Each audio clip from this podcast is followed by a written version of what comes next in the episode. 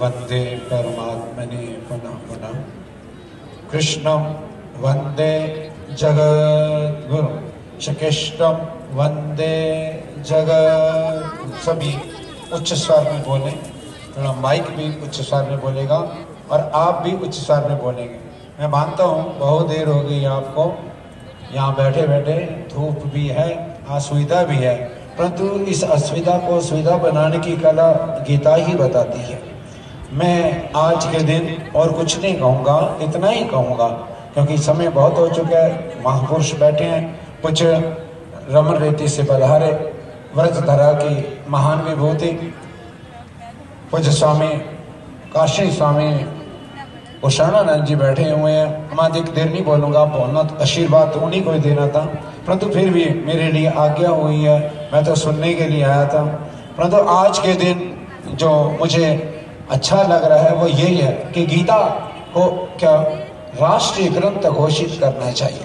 उससे पहले हमें कुछ करना चाहिए। राष्ट्रीय ग्रंथ तो घोषित हो जाएगा, निश्चित है, होने ही वाला है, ये निश्चित है। परंतु कुछ हमको भी तो करना है। राष्ट्रीय ग्रंथ घोषित होने के बाद हम चुप करके बैठ गए हमारा जीवन गीता में हो। हम सुबह उठे ध्यान दीजिए सुबह उठते ही जब तक गीता को परिणाम न कर ले, जब तक गीता का पाठ न कर ले, जब तक गीता का स्वाध्याय न कर ले, तब तक ये संकल्प कीजिए। क्या? कि मैं कुछ खाऊँगा नहीं, कुछ पीऊँगा नहीं, ना मैं अपना मोबाइल उठाऊँगा मैं मोबाइल को रिचार्ज करूँगा, न मैं व्हाट्सएप चलाऊँगा, न मैं समाचार पत्र पढ़ूँगा, मैं कुछ भी नहीं करूँगा। सबसे पहले गीता का पाठ करूँगा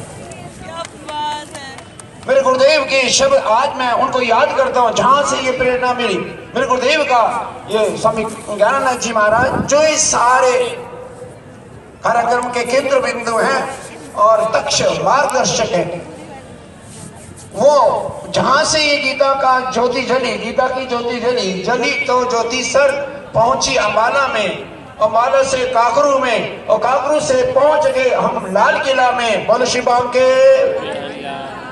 मैं महाराज श्री के चरणों में नमन करता हूँ, जो कि ब्रह्मलीन हो चुके हैं। उन्होंने गीता ही हमारे जीवन में पढ़ाई।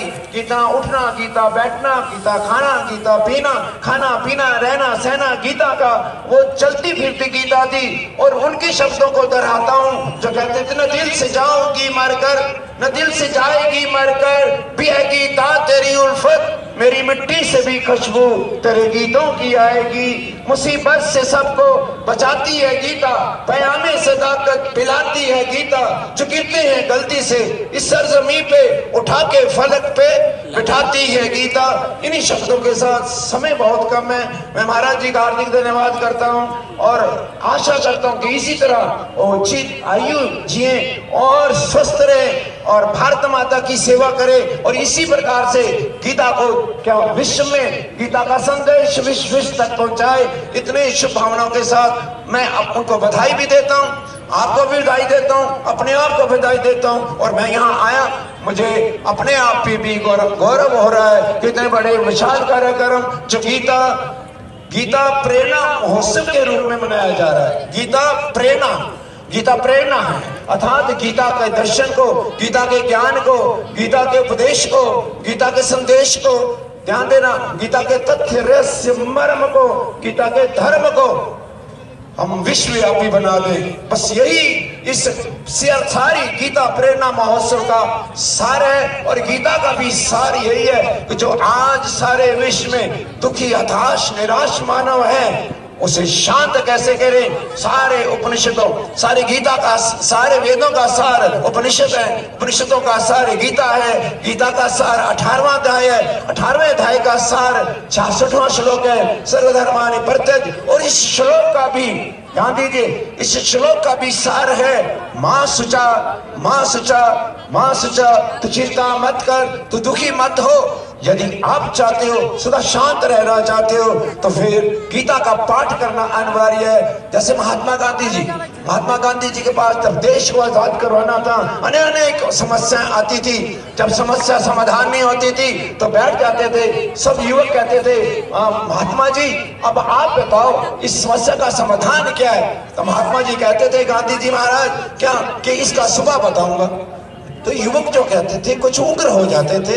युवक कहते थे कि जब इतनी देर 12 घंटे फिर देश की आज़ादी में विलंब हो जाएगा, अभी क्यों नहीं बताते? यदि आप प्रातःकाल बताएँगे, अभी क्यों नहीं बताते? तो कहने लगे कि अभी तो मुझे भी नहीं पता। समस्या का समाधान क्या है? और फिर उसके बाद समस्या का समाधान क्या है। मुझे भी नहीं पता। उन्होंने कहा कि फिर आपको सुबह कैसे पता लगेगा? कहते हैं कि मैं गीता माता की गोद में जाऊँगा।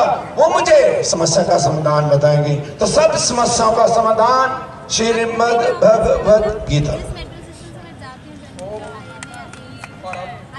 बहुत ही सम्मान के साथ मैं आह्वान कर रहा हूँ। भगवत चरणानुरागी परमात्मा नंद जी महाराज का कि वे कृपया मंच पर आए और केवल दो मिनट हम सबको गीता से सभी संतों के शरण आचार्य महा